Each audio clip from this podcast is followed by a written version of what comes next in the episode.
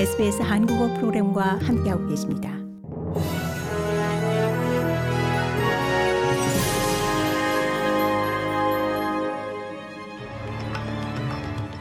(2022년 12월 11일) 일요일 SBS 뉴스 헤드라인입니다. 대학 입학시험 HSC 성적 공개를 며칠 앞두고 일부 성적을 조회할 수 있는 시스템 사고가 벌어져 당국이 사고 경위에 대해 조사 중입니다. 오늘 오전 뉴사우스웨일즈 일부 학생들이 소셜미디어를 통해 링크를 공유하면서 개별 과목에 대한 점수를 확인할 수 있다고 포스팅을 올렸으나 전체 ATAR 점수 확인은 불가능했습니다. 시험 당국은 시스템 오류를 인정하며 HSC 최종 결과는 예정대로 오는 목요일 발표될 것이라고 확인했습니다. 관계자들은 학생들이 접근 가능했던 링크는 몇 시간 만에 폐쇄됐다고 전했습니다. 뉴사우스웨일즈주 교육부 사라 미첼 장관은 IT 사고를 시인하며 수험생들에게 스트레스와 혼란을 야기한 것에 대해 사과했습니다.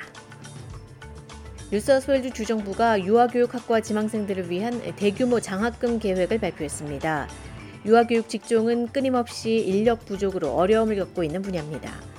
유아교육 및 돌봄 인력 육성에 2억 8,160만 달러가 투입되며 이 지원금은 향후 4년 동안 1만 8천 명의 유아교육 교사들의 학업을 지원하는 데 쓰일 예정입니다. 카타르 도하에서 월드컵을 취재하던 미국의 유명 기자가 아르헨티나와 네덜란드의 8강전 취재 중 사망하는 사고가 발생했습니다. 보도에 따르면 49세의 그랜트 월 기자는 사망 원인은 급성 스트레스와 피로로 알려졌으며 월 기자는 이번이 여덟 번째 월드컵 취재일 정도로 베테랑 축구 언론인이었습니다.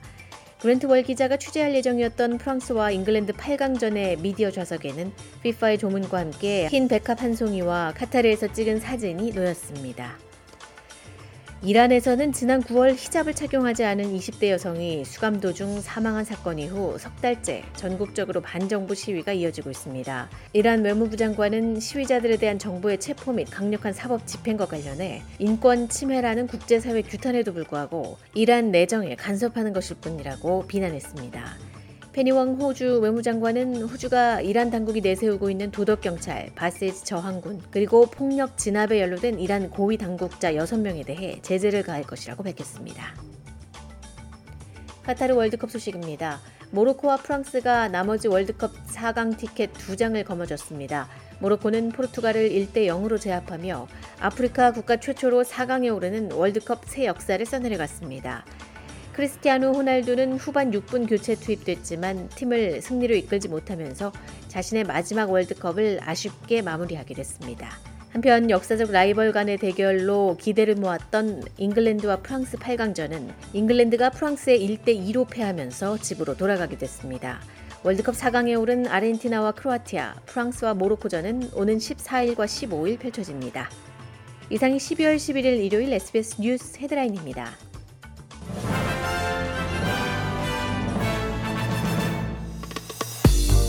이제 SBS 한국어 프로그램을 SBS 라디오 앱을 통해 만나보세요. SBS 라디오 앱은 호주 생활을 위한 여러분의 소중한 친구입니다. 여러분의 부모님께는 호주 생활의 필수적인 길잡이입니다.